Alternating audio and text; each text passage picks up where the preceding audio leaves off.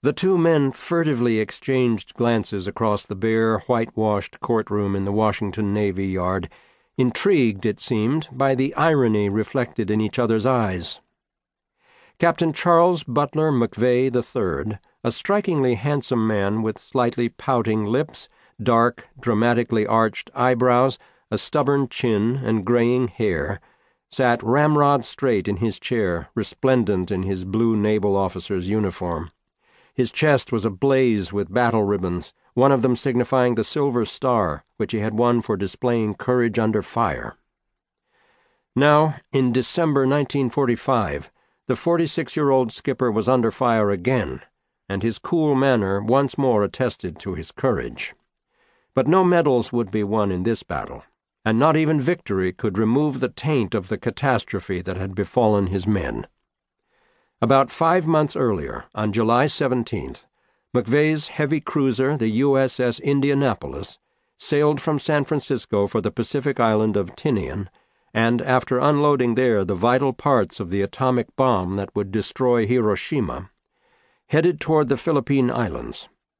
En route, it was sunk by a Japanese submarine, and only 316 out of 1,196 men aboard survived after floundering for five days in the shark infested waters of the Pacific Ocean, most of them supported only by life preservers.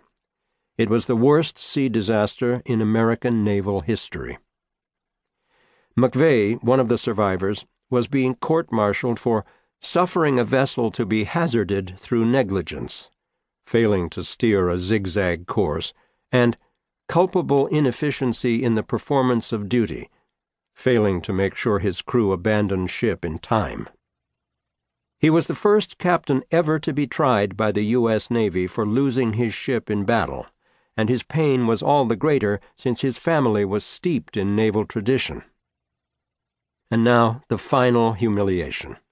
There, sitting uneasily as a witness at the prosecution's table, was Mochitsura Hashimoto, the 36 year old commander of the Japanese submarine I 58, which had sunk the Indianapolis. Hashimoto's close cropped hair covered a square shaped head that broadened into expansive jaws, and his sizable, pointed nose overlooked tightly clamped lips. His short, stocky physique was draped in an unpressed civilian blue suit and an ill fitting frayed white shirt with the collar sloppily turned up. The contrasting images of McVay and Hashimoto lent a rather startling touch to the irony of the occasion. While McVay appeared elegant and calm, Hashimoto looked rumpled and anxious. One personified World War II's victor, the other its vanquished, except that the victor, in this bizarre courtroom context, was at the mercy of the vanquished. This extraordinary confrontation brutally symbolized McVay's ordeal. The Indianapolis tragedy and its aftermath had transformed the skipper into a troubled, introspective figure his old friends could hardly recognize. He had always been a happy man who lived life to the fullest, never taking it too seriously, forever humming Pennies from Heaven or some other cheerful tune, telling jokes to his comrades over a dry martini and, at least until his second marriage, living up to his nickname, Rabbit, which he had richly earned at Annapolis. He was constantly in search of feminine company, not a difficult pursuit since his charm, good looks, and athletic build he had competed in swimming, tennis, and soccer at school attracted some of the world's most beautiful women, including movie star Signe Hasso, who shared his cabin on a voyage from the Philippines to San Francisco. Another stunning conquest was the heiress Kinau Wilder, the great granddaughter of Dr. Gerrit Parmelee Judd, the first missionary to settle in Hawaii, which at that time was a Polynesian kingdom.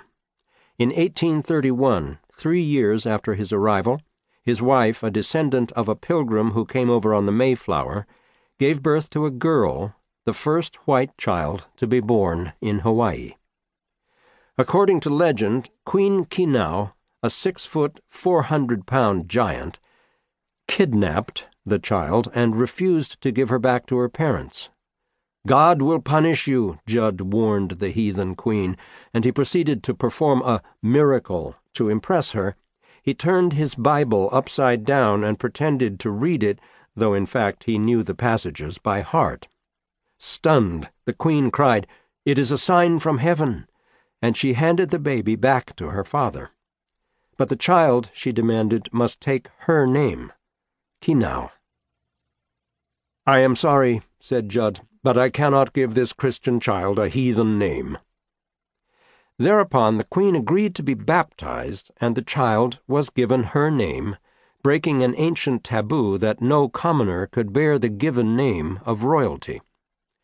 Together with this honor, the queen gave her adopted daughter a choice piece of the crown lands at Waikiki, where the family would live for generations in a beautiful mansion known as Kinau Hale, or the House of Kinau.